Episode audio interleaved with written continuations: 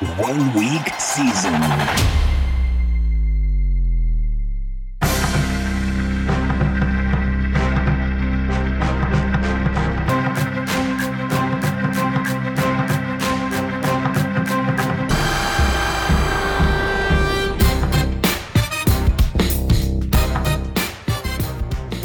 What is going on, OWS fam?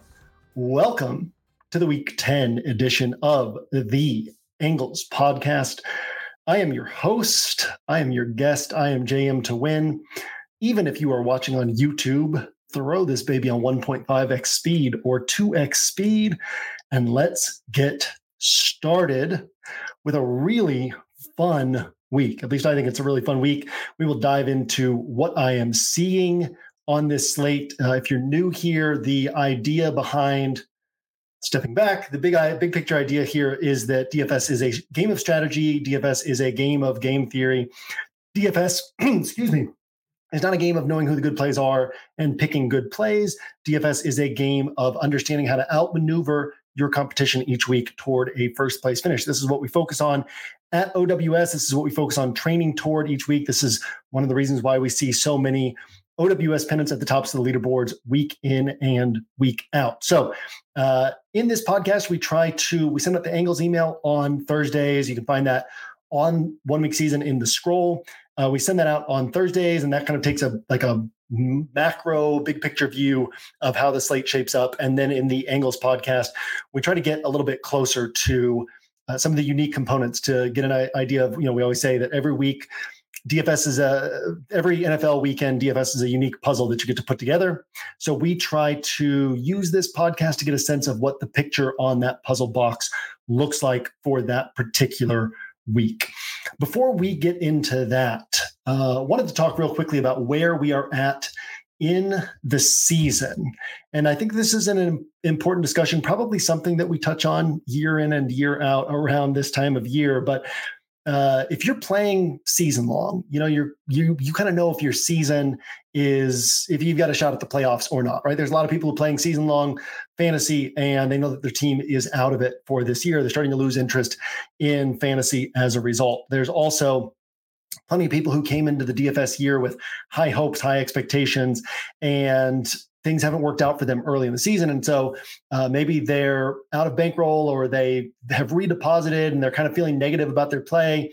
Uh, and then there's also the group of people that are just fatigued at this point in the season and are not putting in the consistent work. And because of that, there were two things, right? Because of that side of things. And then because of the fact that there is an edge in knowing who the good plays are and that's one of the things that we hammer a lot on ows is that our competition for first place is not just people who know, or uh, not just our competition for first place in tournaments is not people who know the NFL really well. Our competition for first place, the, the names that you consistently see at the tops of leaderboards, are people who understand DFS strategy, DFS theory. A lot of them don't even know the NFL all that well. But because of that, if we can know the NFL better than those people, but then also be as good as they are at DFS strategy and theory, we have an edge overall. And so as we get to this point in the season, nine weeks into the season, 10 weeks into the season, our understanding of these teams, these coaches, these players, of, of who is actually mispriced or who is actually in a good position on this particular slate is much better than it can be in weeks one, two, and three. Kind of interesting to say that because uh, this has been a year where we found a lot of edges early in the season in terms of, you know, hey, here's Tank Dell at 3,200 he's going to be my highest owned wide receiver. Here's Tank Dell at 3,600. He's going to be my highest owned wide receiver. Here's Puka Nacua at 3K and, and sub 0.5% ownership in week one. And he's going to be on 5% of my rosters. And uh, so there have been a lot of those things this year, sort of uniquely, where we've been able to be much earlier on things than we're typically able to be early, early in the season. But year in and year out, it's this back half of the season where we start to find places where it's like, oh, this player is ascending or this offense is changing in this way. Uh, and the field generally just doesn't have that same feel that we do. So we're at the point where our our edge in terms of DFS strategy and theory, our edge, we're never going to have an edge over the sharpest players in that regard, but we can be even with the sharpest players in that regard, which puts us way ahead of the general DFS field. And even just having that, you're going to be profitable over time because you're going to be in position to finish in the money a lot more often than you otherwise would be. You're going to be in position to knock down those first place finishes. But if we can add in good, sharp understanding of these teams, these coaches, these players, uh, these matchups week in and week out, then we add that to our edge of DFS strategy and theory, and we can just be so far ahead of our competition. So this is the point in the season where our edge should be getting to its largest point. And then on top of that, this is the point in the season where most of our competition is really starting starting to fade in terms of their attention to detail, their focus, their dedication to DFS in general. So, uh, really great stretch for us. And if you have felt your focus and your engagement and your attention to detail slipping, I would encourage you to try to step back, and assess that and try to find a way to get reinvigorated. That might even mean taking a week off. That might even mean taking a little a little bye week and listening to content this week and then deciding, hey, I'm not going to play this week and I'll, I'll get back to it next week. Uh, whatever it might be, find that way to re-engage because this back half of the season, again, it takes one week to make your entire season, but also it's DFS, right? There's these asymmetric payouts. It, we had a, a, user earlier this year who put in uh, off of $19, made 136 grand. Now that's not going to happen to everybody, but we have, if you look at the Binks channel every single week, there's, you know, 20, 25, 30, sometimes more than that screenshots week in and week out from users who had massive asymmetric payouts on that particular week that a lot of times not only paid for the rest of their season or for their entire season, right? Hey, I had this weekend that I'm at profit this season, no matter what happens the rest of my weekends, but also in a lot of instances that pay for multiple years of DFS play. So when you are not putting in that weekly positive sample into the bucket, you don't give yourself that opportunity to be in the right place at the right time when everything connects for you. So uh, back half of the season, continue make sure that you're continuing to put make sure you're continuing to treat it the way that you did weeks one, weeks two, week week three, whatever it might have been, where you felt really engaged and really focused and and um, yeah, we're really striving toward having your best DFS play week in and week out. DFS is a game of small edges. So what that means is if you are giving away small edges, then your edge is gone. It's not like it's think about people who are moderately wealthy, not because they made a lot of money, but because they were just really good at not spending money. And it can, you know, if you're not that type of person, you can look at that and be like, oh, yeah, but that just takes so long and these small incremental gains. But it's like once you start giving away those little bits of money here, little bits of money there, that really piles up and you're slowly moving backward instead of slowly moving forward. So DFS is similar in that if you are giving away small edges, those pile up, and you're now on the wrong side of that plus EV marker, plus expected value marker. Uh, whereas if you are constantly grabbing every small edge that, that's available to you, you're going to constantly be on the plus side of that expected value line. So, um, yeah, don't allow yourself to slip into that place where you are one of the players who is giving away small edges every week, where you're one of the players who is feeding money into the pool that the profitable players are taking money out of. Uh, make sure you are continuing to put yourself in a position to be profitable over time. Uh, quick notes on this. Um, Bink machine. So if you're new here or if you've been around all season and you have not been using the Bink machine, one of the things we've talked about a lot this year is the value of using an optimizer, even if you are a single entry or three max player. Uh, love the Bink machine on, on OWS because it is extremely intuitive. I described it earlier this year as basically the Mac of optimizers, where you don't need a lot of technical know-how and you don't need to understand how all this stuff works nearly as well as you do in a lot of other optimizers while still getting extremely sharp results so uh, obviously we've seen you know every week and you look in the slant uh, on DraftKings every single week, you're going to see anywhere from it's been anywhere from 10 to 30 OWS pennants in the top 100 of the slant week in and week out. And a lot of times, you know, last week it was 22 pennants in the top 100, and I think it was like 14 different users. And almost all of those, maybe all of those are users who are using the Bink machine to do their MME play. Shout out to Felix Carr. He's not the only one who have been seeing up there every week, but Felix Carr Uh, you see him on DraftKings. He's been playing MME for seven weeks, and he's been he's had three different weeks where he had a roster finish in the top ten of the slant. And so uh, there's certainly that component of like if you, I'll say it like this: when I started playing some of you have heard me say this already, but when I started playing MME for the first time last year, uh, and there was a lot of people who used to tell me like, you should really play MME, and I was like, no, no, no, that's not my thing. Uh, when I started playing it last year, Roto Maven, who's our our Aaron, our COO on OWS, he said to me, he was like, man, I'm really excited you're playing MME because you're so well equipped to be profitable in MME. And he said, if the OWS community was, if we had more MME players, we would be absolutely dominating the leaderboards. And he, and he said to me at the time, you know, if you start playing more MME, more OWS users will start playing MME and they'll start seeing how big their edge is in MME. And we've seen that this year. It was really cool to be able to add work with FTN to add the Bink machine to the site this year. And uh, so many of you have been taking advantage of that.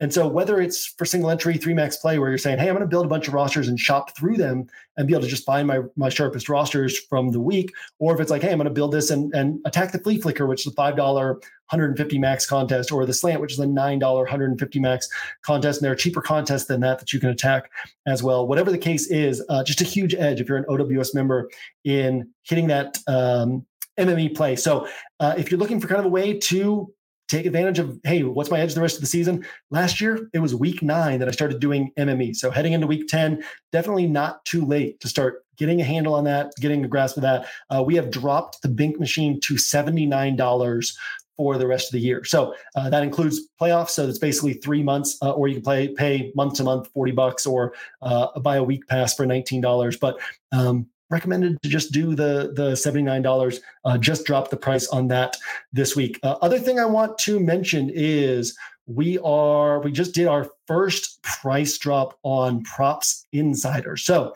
uh, pretty interesting right we've got 71 spots remaining again keeping limited spots in order to protect our users from from basically from their bets being front run by sports books. Um, you know, if we have too many members, sports books start paying attention. They start moving lines when we drop our bets. You guys aren't able to get the bets. What's interesting here is if this number right here said 12,000, probably all these spots would be gone because people tend to react in a FOMO manner. You see it in investing, you see it in DFS, uh, you see it in here in Props Insider, where whenever we have these, like last year, first two weeks of NBA season, we picked up $2,500 in profit. And we were selling uh, props insider spots like crazy during that time because people are like, oh, everybody's making money. I've got to get in here. Uh, this year, NBA tipped off and we were sitting at about $10,000 in profit from MLB and NFL to date and tennis and golf and everything leading up to NBA season. Uh, and now, you know, we're a couple weeks into NBA and we're still sitting at $10,000 in profit. So there hasn't been this FOMO run of people saying, oh, I've got to get this because everybody's making money. Obviously, you zoom out, the time to buy things is before the FOMO run. Uh, we had times last year during NBA season where we kind of bounced between $4,000 and $5,000 in profit for like a month and a half, or might have even been two months. And all of a sudden, like a week later, it was up at like 6,500 in profit. That's the way props work is you keep putting positive samples into the bucket and eventually you have those hot streaks where everything comes together and you make a bunch of money. So better to get in before one of the hot streaks then after the hot streaks, uh, Props Insider now seven ninety nine. This carries you through the rest of NBA season. And last year we made over nine thousand dollars in profit in NBA season alone. Uh, monthly is still one fifty, but this goes. Uh, you keep paying every month, and then basically you end up paying the full amount, and it pays for the whole season. Does that make sense? Um, so you pay monthly, but if you keep renewing each month, uh, your last payment is in April, and then you'll still have the rest of April's props available to you. You'll have all of May's props available to you, June's props available to you, and that will cover MLB and NBA at that time of year. So um, basically, yeah, you, know, you end up paying. Uh, we've got the discount code props that takes fifty-two dollars off the first month. So you pay a little bit more. You pay about eight hundred and forty-eight dollars instead of seven ninety-nine, and that's if you keep renewing each month. Uh, but again, that covers you for the entire NBA season. You'll stop your, your last payment will be in April. Uh, also drop the props pick'em package down to 149 for the rest of the year. So um, yeah, want to encourage you if if you're looking for those edges, looking for ways to make some extra money, uh, props insider hop in there, right? Because these spots we're going to have one of these stretches where the uh, the numbers are no longer saying ten thousand dollars in profit, which already pretty crazy that we've made ten thousand uh, dollars in profit. Anybody who's been in Props Insider since the beginning this year, but uh,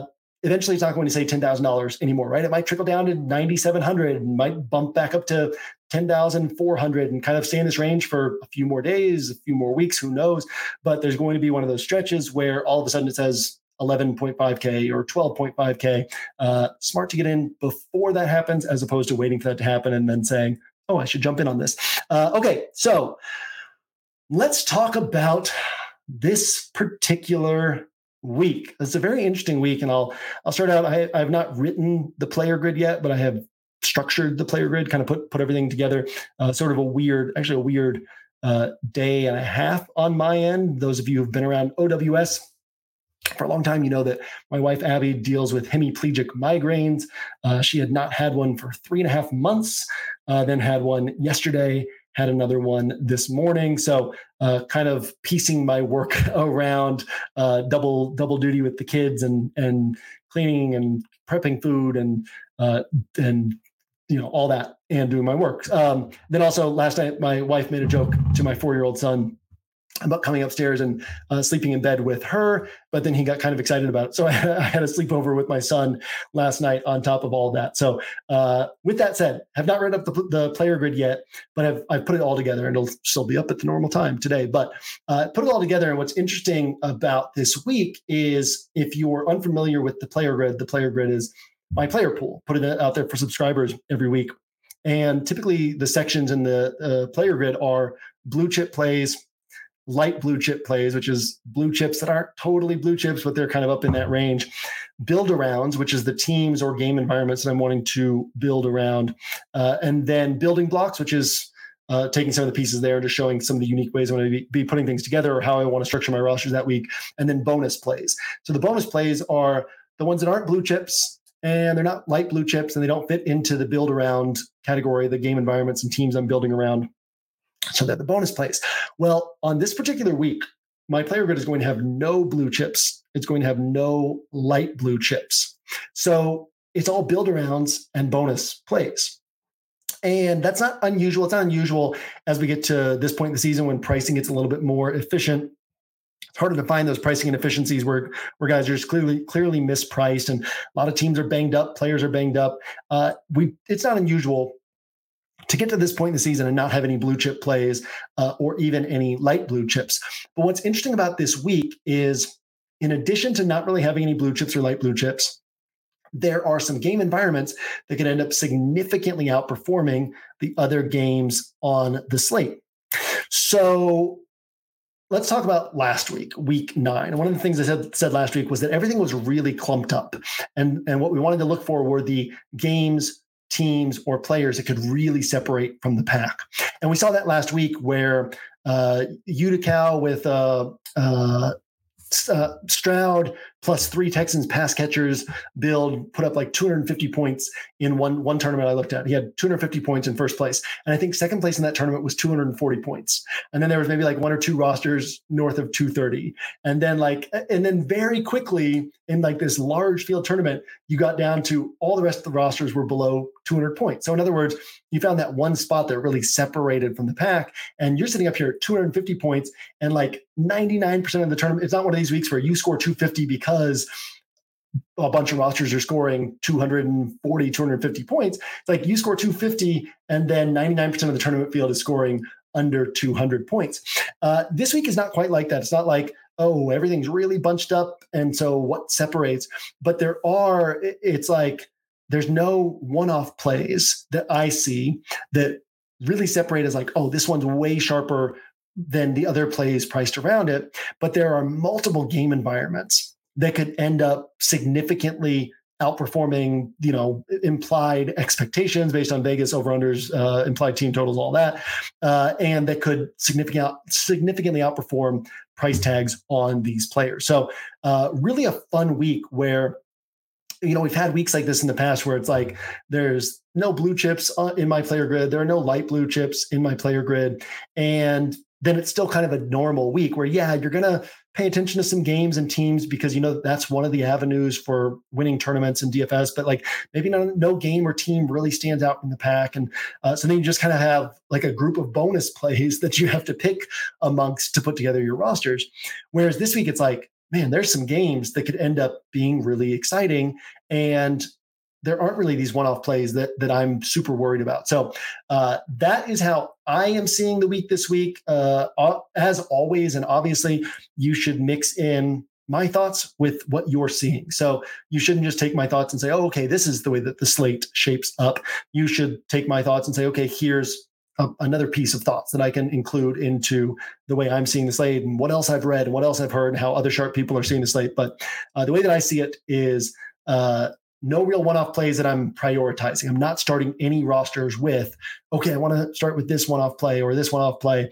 Uh, instead, it's going to be like, hey, I'm going to start with this game environment, or I'm going to start with this game environment. So contrast that with last week, where you know I had over 30% Dak Prescott, but I had 77% CeeDee Lamb on my rosters last week. I had didn't didn't end up working out this other one, but I had 64% Jonathan Taylor last week, right? So these are guys who, yes, I had CeeDee Lamb with some stacks, but also just as a one-off play, it was like, okay, a lot of my rosters are going to use this as a starting point. And I've had other weeks like that this year where uh, whether it's, you know, like a Tank Dell type thing or uh, Adam Thielen at 3,900 type thing, where it's like, oh, this guy's really underpriced or this guy's in a really great spot. And so I'm going to be dramatically overweight the field on this one-off player. And this is kind of part of the core thesis of how I'm building for this particular week. Uh, I don't have that this week. What I have instead is some game environments that are very central to my core thesis. So uh, you will see the player grid will have kind of a unique structure this week. Uh, and then I'm going to talk. I'm going to talk real quickly about what I'm seeing at running back, what I'm seeing at wide receiver, which is not too different from what I've already said. Uh, I'm going to touch on a few of the game environments that are standing out to me and some interesting angles and numbers on those. And obviously, uh, we'll dive a lot deeper into all of that in the player grid this week. Uh, and then we'll hit the bottom up build where I will take take a look at one additional game environment that will not be mentioned um, before that. And we'll, we'll touch on that one when we get to the bottom up build. Uh, so running backs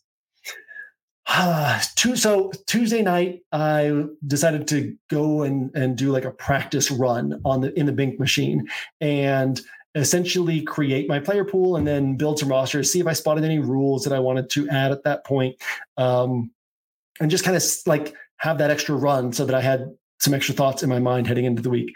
I ended up narrowing down my player pool to three running backs, and it was either Bijan Robinson, Joe Mixon, and Travis Etienne, or Bijan Robinson, Joe Mixon, and Christian McCaffrey. Or maybe it wasn't Bijan Robinson, maybe it was Aaron Jones, or maybe it wasn't Joe Mixon. I think it was Joe Mixon, maybe it was Aaron Jones. And that's kind of the point, right? Is like at that point in the week, it was like I could actually narrow my pool as small as three running backs. But then also I could expand my like even now, I'm like, I don't know if it was Etienne or CMC. I don't know if it was Bijan or Aaron Jones or Joe Mixon. So you could basically have this really small running back pool because nothing really separates. And so you could be like, hey, what if these three are the guys who hit? You could also have a, a much broader running back pool because nothing really separates. So uh, Right now, my running back list is kind of between eight and nine running backs out of 20 teams on the slate. So again, there's just uh, nothing really separates. What is most interesting to me is it would not be surprising if not a single running back on this slate goes for 4x their salary. So uh, Christian McCaffrey, 9.2K, right? Would not be surprising if he does not go for 36.8 uh, DraftKings points. Austin Ekeler, 8.4K. It would not be surprising if he doesn't go for 33.6 DraftKings points. Uh, Tony Pollard, 7,300, right? He's his best game of the year is 22 DraftKings points. Uh, Ekeler's best game of the year is 29 DraftKings points. So kind of on down the list, it really won't be that surprising if this ends up being a week where no running backs end up putting up, you know, a, a, a salary multiplier that that you would call a tournament winning score. So that kind of brings it down to well, if that's the case for the 6K guys, right? And then there are some 6K, like Aaron Jones could go for 20 plus, Bijan Robinson could go for 20 plus, uh, Joe Mixon, the usage is there for him to go for 20 plus. So those are kind of the guys who actually could go for X. But if those guys all end up in kind of the 16 to 17 point range, and one of the expensive guys, the, the Austin Ekeler, Christian McCaffrey ends up putting up 27, 28 points. And that's not really what you want at their salary, but that can end up being quite a separator at the running back position. And as we've talked about throughout the season, and as we continue to see, I mean, uh, Noah Brown was my fourth highest like dollar investment at wide receiver last week, and he put up over 30 points at 3,100. Uh, we had the, the, two Tank Dell weeks. We had the uh, two Adam Thielen weeks. We've had Rashid Shaheed put up 27 points. Like uh, uh, Josh Downs had some big games when he was priced down there. So like every week there are opportunities, or almost every week there are opportunities to get 20 to 25 to even 30 point scores from cheaper guys. So then if a running back does put up 25 plus and really separates from the pack, uh, it doesn't matter that much what you paid for him because you can kind of make up for that, for that salary in other spots. And that raw point, that raw score can actually uh, make quite a difference. So, uh, some of the interesting things to think about at running back this week uh, again, pretty bunched up. You could end up with a pretty large pool and justify that. Uh, and the, like we could reasonably see no running backs going for more than 4x their salary. And so then it just becomes, you know, which running backs have the best shot at separating, which running backs have the best shot at putting up a tournament winner, and or which running backs have the best shot at putting up a large raw score. Uh, at wide receiver, a large chunk of each of my rosters this week will be taken up with game focused bets. So, uh, anywhere from three to five players out of my eight on any given roster this week is going to be a game environment bet. So that might mean a quarterback and two pass catchers, or a quarterback and his running back and a pass catcher uh, and a bring back, or it could mean a quarterback and one pass catcher and a bring back. It could mean a quarterback and two or even three pass catchers and one or two bring back. So uh, a lot of my roster spots will be taken up with my game environment bets. Every roster of mine, I expect at this point, will have at minimum three players from a game or you know team or game environment. Uh, in other words, I won't have any of these. I don't expect to have any of these where it's like just the quarterback and his pass catcher and no bring back, you know, and then my six other non-defense spots are kind of taken up with one-offs or secondary stacks. I don't expect to have that this week. I expect at minimum three spots on every roster to be accounted for with a team or game environment bet, and as many as five, maybe even six in, in a spot or two. Uh, so because of that, I don't need as many one-offs. But then again, there's I'm not seeing much that separates this one off from this one off from this one off from this one off. And so uh, my wide receiver pool, same type of thing. Uh, lots of viables, but nothing that really separates from the bunch. So what I will probably have is concentrated ownership on my favorite game environments, my favorite teams, my favorite stacks. Uh, obviously, mixed and matched different ways. So it might be, uh, you know, this offense I've got. Uh, sorry, uh, checking to make sure I was still recording because I pushed a button on my keyboard. Um, uh, this this offense I might have, you know, mixed and matched four different ways, five different ways, six different ways. But again, it's like I might have 50 rosters out of 150 built around this offense, or 60 rosters out of 150 built around this offense. And so then, you know, they're built different ways, and then I'm also able to mix and match different one-off pieces around there. So, uh, kind of give myself that opportunity to say, you know what, nothing really separates at wide receiver among this group of solid one off plays. And so rather than trying to go out of my way to place a heavy bet on one of these guys, I'll place a heavy bet on the, my favorite teams and games and then mix and match pieces around that. Uh, moving on to the game environments. So uh, I'll touch on one somewhat deeply here. I'll touch on two a bit more quickly, and then we will get to the bottom up build where, where I will touch on a fourth. These are not all the game environments that can be considered this week. There are others than these four. So again, that's what makes this week pretty interesting is it is a week where betting on game environments is viable and interesting and there's a lot of upside in doing so and uh, that's the way that I'm going to be attacking this week.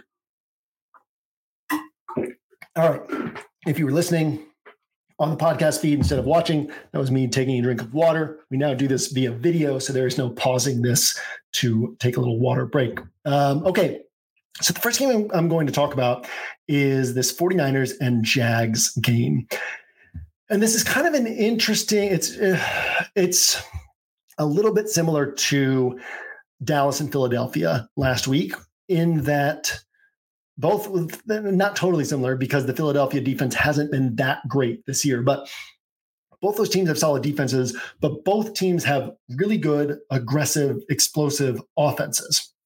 And so when that's the case, A, you know that both teams are going to enter the game yeah, I've, I've, touched on this a number of times throughout the season, but uh, the quarterbacks documentary that was on Netflix this summer, and there was a one of the things that really stood out to me in that was uh, Patrick Mahomes talking before he played uh, Tom Brady in the Bucs last year, and saying that when you play a quarterback like Tom Brady, uh, when you play a team like that Bucs team, you go in essentially you go in with a game plan of keeping your foot on the gas because you know that no lead is safe, and so that something I've talked about since the summer, but it's it's also something that I really paid attention to this year in terms of letting go of matchup in certain spots and instead saying, what is the you know, that's why we pay such close attention to coaches on OWS is because we do want to think about how is this coach, how is this team going to try to win this particular game? And that's one of those little cheat codes we can look for is okay, when you're playing an aggressive opponent, you are going to be more aggressive minded yourself. So we should very much expect both San Francisco and Jacksonville to enter this game saying, we probably need to score points. We probably need to be aggressive when we have the ball. And that can reach a point where it ends up not mattering how good the defenses are because both teams kind of they're a really good on offense, but b kind of keep knocking on the door, trying to hit those big plays. Uh, also stands out to me is so Jacksonville top five in defensive DVOA, top five in DVOA against the run, top five in DVOA against the pass, top five in fewest, uh, lowest EPA allowed per play.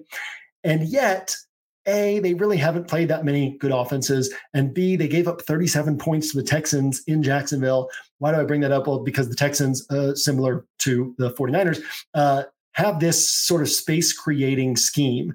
And what are the Jags good at? Well, they're good at stopping the run, and they're really good in the secondary at playing tight coverage and closing in on the ball quickly. But they don't have a good pass rush. Josh Allen has had a good year, and he's really the lone guy on that defensive line. And so, you know, really the best defenses are able to marry the pass rush with the coverage. Uh, typically the coverage matters less against this Shanahan type scheme. So whether that's Mike McDaniel with the Dolphins or Bobby Slowik with the Texans or Kyle Shanahan himself with the 49ers, uh, I've described it in the past as the 49er scheme is basically every play is a run play in that every play is designed to get the ball to somebody in space with room to run after the catch. And if you look at uh, yards of separation per target. Like every year, Shanahan and Shanahan disciples, their pass catchers are going to have the most yards uh, at the target point in the NFL. So uh, it's a great spot for the 49ers in terms of, yeah, not a not a soft defense that they're playing. But if there is a team that can do really well against this Jags defense, it would be a team like the 49ers because of what the Jags are good at, what the 49ers are good at. And again, we saw it with the Texans, we saw it with Bobby Slowik, that he was able to go in there and, and scheme guys open and, and get this space for his pass catchers.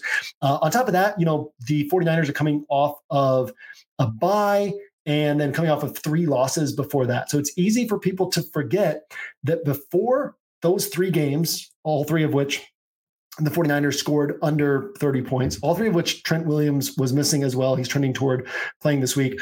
Uh, but before that, the 49ers had scored 30 plus points in 10 out of 11 Brock Purdy starts in the regular season. So coming off the bye, uh, going against this Jags defense that gave up 37 points to the Texans, a pretty decent chance that we get another 30 point game here from the 49ers. And I'm willing to, I'm willing to lose placing that bet. In other words, uh, I'm, I'm willing to have a heavy chunk of my rosters built around this 49ers offense and say, you know, if they end up putting up 23 points and nobody puts up a big game on the 49ers, uh, I'm okay having a chunk of my rosters losing because of that, because the upside in this spot is high. And then on top of that, we always want to look for ways to turn the math in our favor. Well, if you are getting this 49ers game right, uh, there's so much that you can be getting right. So uh, 49ers have played eight games this year, and this is pretty wild, especially, you know, you go through the numbers for all the teams, which we won't do, but uh, 49ers have played eight games this year.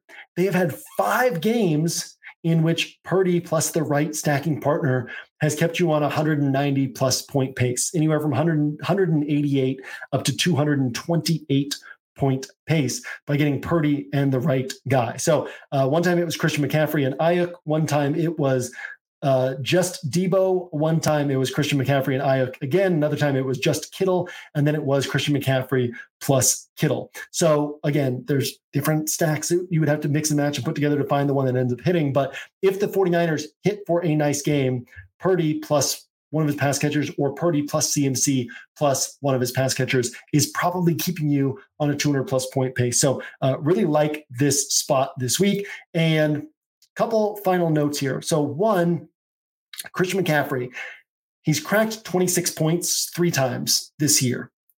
In all three of those games, Purdy plus a pass catcher would have kept you on a 200 plus point pace. Makes a lot of sense because uh, talked about this earlier on Pete Overzet's show, but uh, this is not Christian McCaffrey on the Panthers. This is not Christian McCaffrey getting 10 to 14 targets. Christian McCaffrey is averaging, I think it was, uh, did these numbers last night, but I think it was 17.1 carries per game, 4.6 targets per game. So that's, you know, just basic mid range running back usage. So Christian McCaffrey isn't putting up big scores because of this monster usage where it's like, man, Christian McCaffrey's on this bad Panthers team. Who cares? He gets his bad game is eight targets and he gets 10 to 14 targets most games. He's putting up 30 to 40 points every single game. Uh, that's not the case with the 49ers. And his average score with the 49ers has been lower than it was with the Panthers, even though he's on a better offense because he's on a better offense with better weapons. So he's less central to the offense as a whole. So when Christian McCaffrey is hitting for 26 plus points, when he is going for 28, 29, that 51 pointer that he had against Arizona earlier this year, it's as a result of all of the touchdowns that he's scoring. And in order to get those touchdowns, he needs the 49ers offense as a whole to be having a good game. So typically, the field looks to play Christian McCaffrey as a one off. And when Christian McCaffrey has actually hit for the score that the field would want him to have, it has also meant that Purdy plus a pass catcher has been the way to play Christian McCaffrey. So uh, I'm going to take advantage of that this week by most of my Christian McCaffrey is going to be paired with Purdy and a pass catcher. I will be mixing and matching, or I expect to be mixing and matching that game a lot of different ways. Uh, second interesting note here is the five times that you could have played a 49ers piece and been kind of on a 200 plus point pace. Uh, three of those five times there was no viable bring back because the 49ers can have these games where they win 30 to 12 or 40 to 10 and those are two actual scores from them this year i believe but uh, they can have those games like that where they really just kind of dominate the game uh, jags are like a fringe Super Bowl contender. They're a definite playoff team. They're a fringe Super Bowl contender. They're one of those teams that uh, you put them on a neutral field against the top teams in the NFL, and they're not going to be favored. But you know they play a three, four game stretch against those teams in the playoffs, and they could go on a little run and beat three or four good teams in a row. In other words, the Jags are a really good team. They probably won't. This probably won't be one of those like 49ers stomp type games. But it's interesting because that is part of the package is you could get one of those games and you could play the 49ers with no bring back, which will be really unique. Um, again, at the same time, I would lean toward bringbacks in this spot. So you know, only 40%, two out of these five games has a bring back been viable against the 49ers, but I will probably be more at like 60 to 65, maybe even 70% of my 49ers rosters have a Jags bring back. Uh, also in large field play, I'm sure I'll have some Trevor Lawrence to balance off of the Purdy that I will have. Um, so yeah, that's that's that that is that game environment. Just a really interesting game environment uh, and one that I will be leaning into this week. Uh, two that I'll touch on real quickly Detroit at the Chargers is one of those where Detroit has a good defense. Uh, Detroit likes to run the ball. But would it shock would it shock us if the Chargers are able to find a way to put up points? Would it shock us if the Lions score quickly, right? The Lions are not conservative, but they're not they're not looking, they're not hunting for splash plays, play in and play out. And yet they have Jameson Williams, right? Would it shock you if Jameson Williams sees four targets and catches two passes for 95 yards and a touchdown? But that happens maybe early in the game, and all of a sudden this game opens up and becomes a little bit more back and forth. Uh, so that's another really interesting game environment where if if you looked at scores on Sunday, maybe didn't watch games all day, and then open up your app on Sunday night, NFL app, which is the worst app ever made, uh, NFL app or ESPN app, whatever you look at, you look at scores and you see 37 to 30 Lions and Chargers. Would that surprise you? Probably wouldn't. Uh, you wouldn't say, "Whoa, this is crazy! This game ended up this way." So uh, that's another game that is really interesting. I'll dig into that a little bit more deeply in the player grid and how I will be attacking that game. Uh, and then another one, Arizona against Atlanta. I think gaining a little bit of steam now that we know Kyler Murray is playing. News has come out early enough for people to adjust. It's not like he's going to be sneaky, but uh, looking through you know, I've used this example today on, on a couple other shows, but um, just to put into context, Kyler Murray, who he is as a quarterback, as a DFS quarterback, as a fantasy quarterback. Um, last year, by far his his worst year, and you know, got got Cliff Kingsbury fired, and led to the Cardinals being like, is Kyler Murray our quarterback of the future? And you know, this year the story is like we really got to get a look at him because it's a, a, you know new regime, new coaching staff, and um, it's like we might not want Kyler Murray, but let's get him on the field and see what he looks like in this offense. Well, that's that's piggybacking off of the way he looked in that 2022 season. Uh, if, if he had been coming off the 2021 season, they would be like, hey, we have our franchise quarterback. Uh, 2020 season, we have our franchise quarterback. So even last year in that in that season, uh, four out of 10 games, he would have kept you on a 4x pace at his salary. Four out of 10 games. So to put that into context, Brock Purdy stands out head and shoulders above everybody else, kind of priced in this uh, high 5K, low 6K price range because he's done it five out of 14 games since he's become the starter. That's a lower pace than Kyler Murray last year in 10 games. Uh, Geno Smith, five out of 25 games since the start of last year that he would have hit a 4x pace or higher. Typically, Geno Smith is hitting the 3x score, the 16, 17, 18 point game, and that's as far up as he goes. So when you look at Geno, five out of 25 games, and Kyler Murray, four out of 10 games, really stands out what Kyler Murray is capable of doing. Uh, also, he was running less last year and the year before. So it's not as if him coming back from the ACL uh, maybe he runs a little bit less and it's like, oh, well, then you don't get as much value. Realistically, Kyler Murray has been trying to transform himself into a pocket passer, still sometimes runs close to the goal line, picks up five, six rushes per game typically. Uh, that's not where he derives as much of his value as he did a few years ago when he was kind of uh, part of that cheat code class of quarterback. So uh, that's the upside. The downside, obviously, first game in a year, probably going to show some rust first game on this reconstructed knee. So uh, could take him a little while to get used to that first game in this new offense, which we have not seen him in yet. But uh, Kyler Murray, definitely interesting and definitely has potential to be one of the more underpriced plays on the slate. So I'll say it like this: If in three weeks Kyler Murray is priced over 7K, would you be particularly surprised? Probably not. So, uh, being able to get him sub 6K, definitely intriguing. And piggybacking off of that, it's not just, oh, Kyler Murray could have a, a, good game here, but we can then think about the game environment as a whole. If Kyler Murray is putting up, you know, a 28, 29 point game, well, all of his core weapons are really inexpensive. Michael Wilson, uh, Hollywood Brown, Trey McBride. So all of those guys will be popular. Obviously, uh, Hollywood and Trey McBride at the top, and then uh, Michael Wilson getting some level of attention. Assuming he plays this week, he's questionable right now, but um, but those are people kind of thinking more one-off type plays. So you pile that in with a Kyler stack, and then you also say, man, it's easy to score points against Arizona if Arizona is actually pushing the pace. If Arizona is actually putting up 27 points, 30 points, well, doesn't Atlanta have a shot at putting up a game like that as well? So bringing that back with a Drake London, bringing that back with a Bijan Robinson becomes a really interesting way to build. Okay, uh, with that, let's get to the bottom up build, and then we will get out of here, and I will get to writing the player grid. Uh, bottom up build. If you're new here. This started several years ago uh, with the concept of one of the big mistakes a lot of DFS players make, they start at the top of the player pricing range. They see the studs that they really want to play.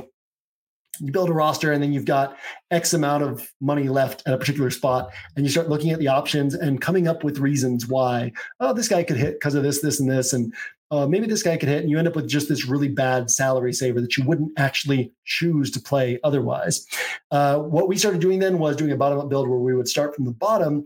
And basically, the first time you hit a player where you're like, oh, I can actually really see playing this guy, I really like this guy, uh, put him on a roster. So this allowed us to get a sense of what what salary savers looked like on that week and how much there was in terms of available salary savers.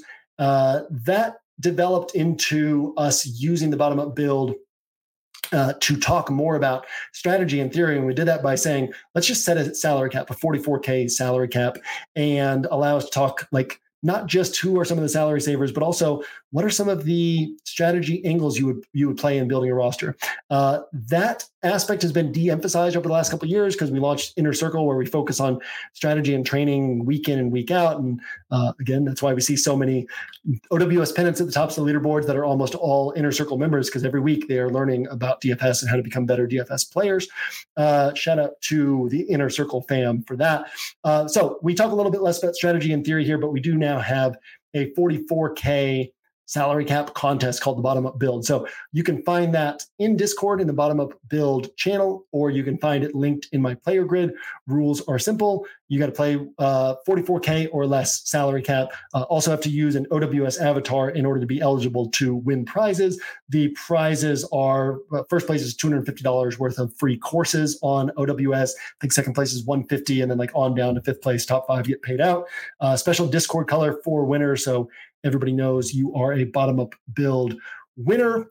With that, let's go ahead and take a look at one last game environment that I want to touch on, and that is Washington at Seattle. I don't even have actually the um, the numbers written down. So let me check this real quickly. We are now at one, two, three, four games out of nine this year.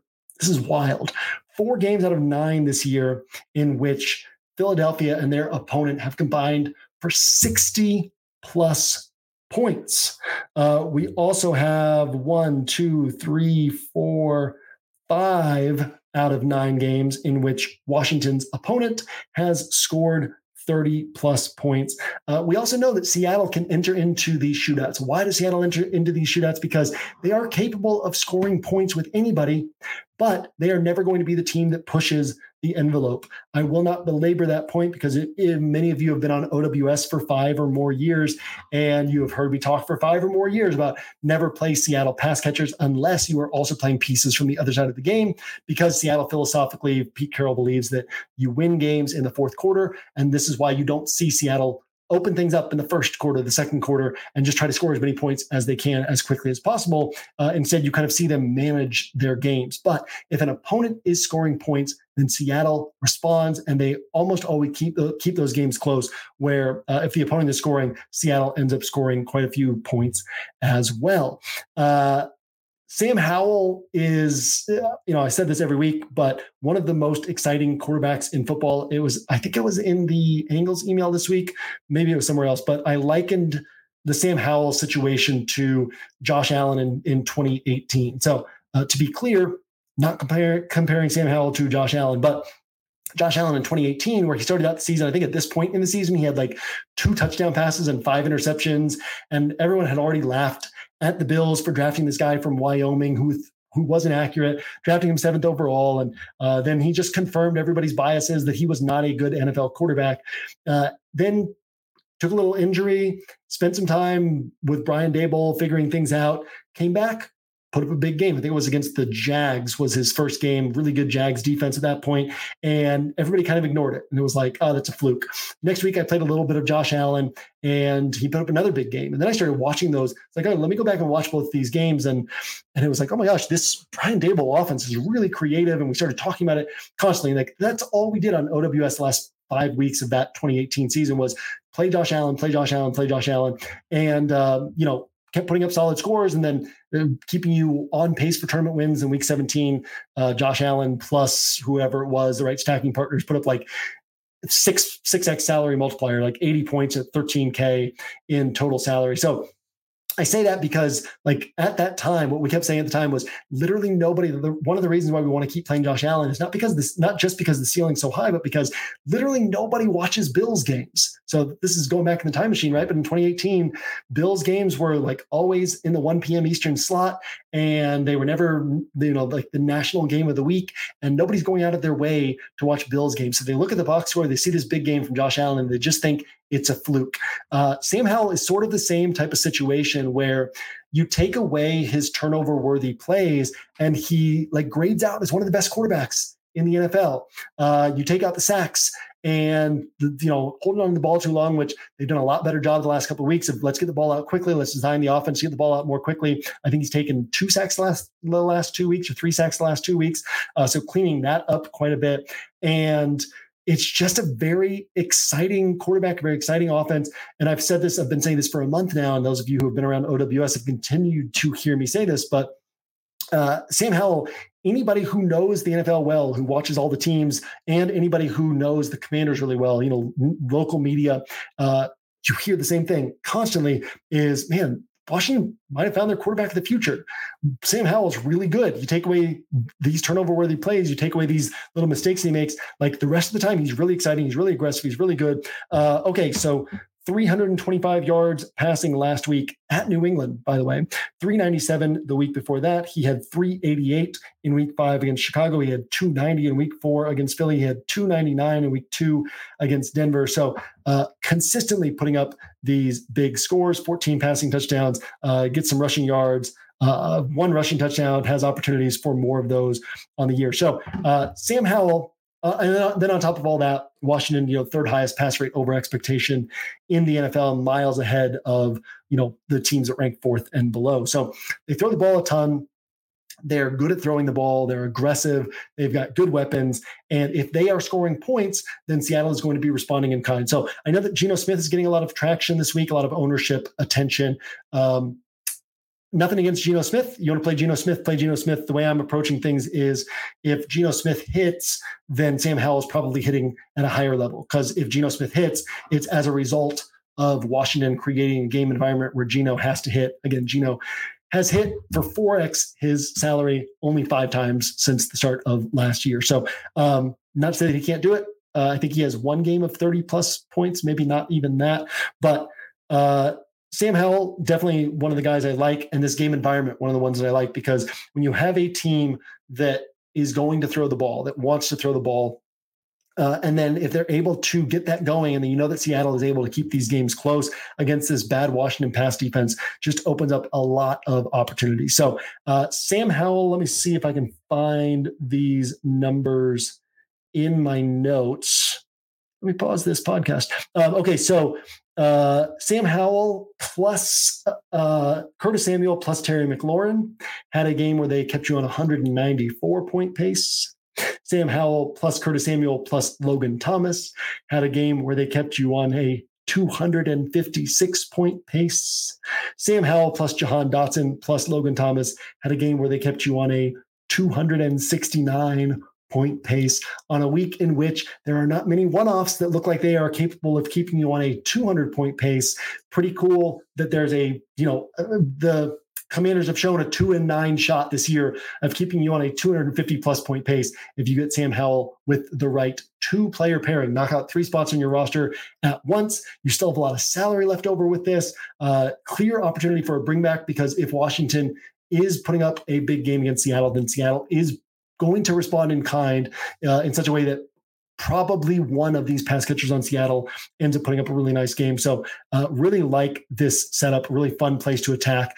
Um, and let me, I guess I'll wrap this portion up with Sam Howell was my highest owned quarterback in week eight. He put up 35 points that week uh, at a price tag of only 5,200. That's pretty nuts. Sam Howell was my highest or maybe second highest owned quarterback in week seven. He put up 10.5 points at a price tag of 5,500. So there's a broad range of outcomes here, right? He has that, that bad game and a four point game against Buffalo. You know, every other game this year, he's scored 17 plus. So really, I mean, you know, he's pretty reliable this year on top of all that. But just to say there is a broad range of outcomes on Sam Howell, but I'm willing to take on that broad range of outcomes for the ceiling and for how high the ceiling can go if you get the right stacking partners, uh, which if you're doing MME, you will get the right stacking partners because you'll mix and match in different ways and uh, end up getting that right in one of those spots. Um, and and also for the fact that you know you get the bring back as well. So you know, good shot at getting four spots on your roster correct at a really high level on a week where there might not be a lot of high level scores. So uh, this bottom up build starts with Sam Howell, Terry McLaurin, Logan Thomas, and Jackson Smith-Njigba. We still don't know Curtis Samuel's situation, how much he'll play, if he'll play this week. Um, Jahan Dotson will play. He missed a missed a day of practice this week for a personal matter, but no injury situation with him. So um, kind of narrows things down potentially in in who we're targeting here in this stack. But uh, for this purpose, for the purposes of this, which we're building on Friday, Sam Howell plus Terry McLaurin uh, plus Logan Thomas with Jackson Smith-Njigba as the bring back. Running back, not really much to talk about here. Um, you know, in the player grid, we'll get into my running back pool, but I'm going to throw Bijan Robinson and Rachaad White on here. Again, both just in this bucket of guys who, um, you know, probably don't go for 4x their salary, but they're going to have a decent floor. Uh, Bijan Robinson, easy to forget that three of his first three of his first four games, he put up 20 plus DraftKings points playing against Arizona. So, uh, good shot at a game like that. And then Rachaad White, just the usage is obviously such a high level that uh, he has a shot at a nice game. Uh, could have gone Mixon here, could have gone Aaron Jones, uh, could have gone a variety of different ways. But uh, bottom up build, trying to save some salary. We're going to go Bijan Robinson and Rachaad White.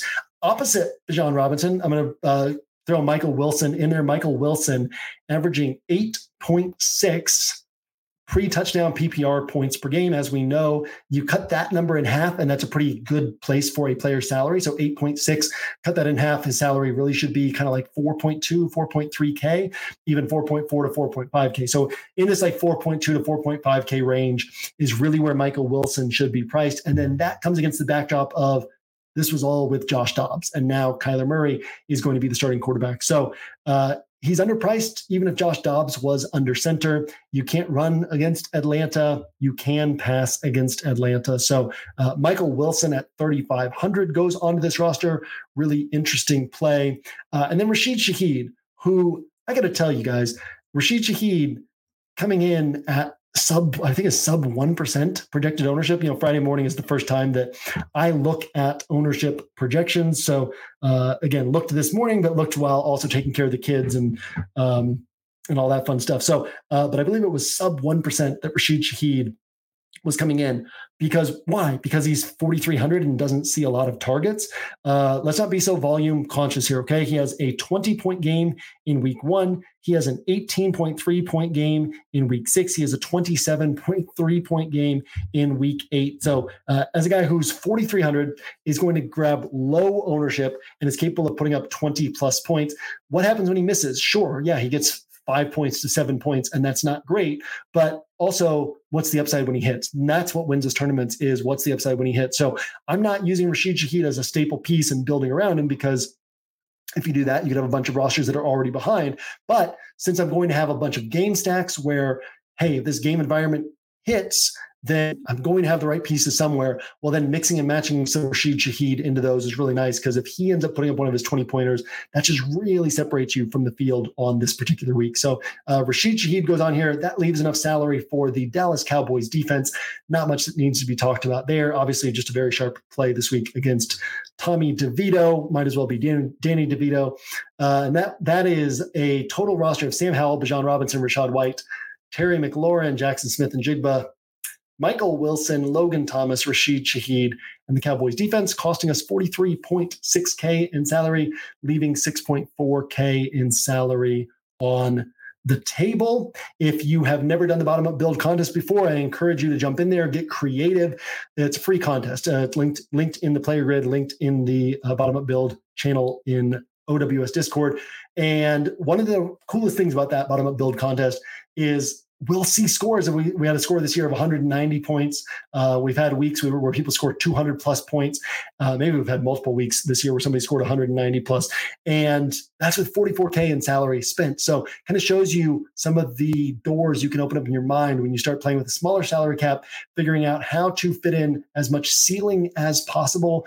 Uh, we see a lot of people play around with unique things where they're kind of taking these cheaper guys and going for like the 8K running back or the 8K wide receiver that's going to be low owned in the bottom up build contest because of their price tag, but then they have that ceiling. And then if the if the cheap guy ends up hitting, you know, Michael Wilson hits for a 20 plus, 20 plus point game and you leverage that to be able to pay up for the uh, expensive guy who also puts up 30 plus points or 35 or 40 points uh, can gain you a nice edge. So um, yeah, and then that gives you like a nice floor to work with for building your your uh, you know 50k salary cap rosters.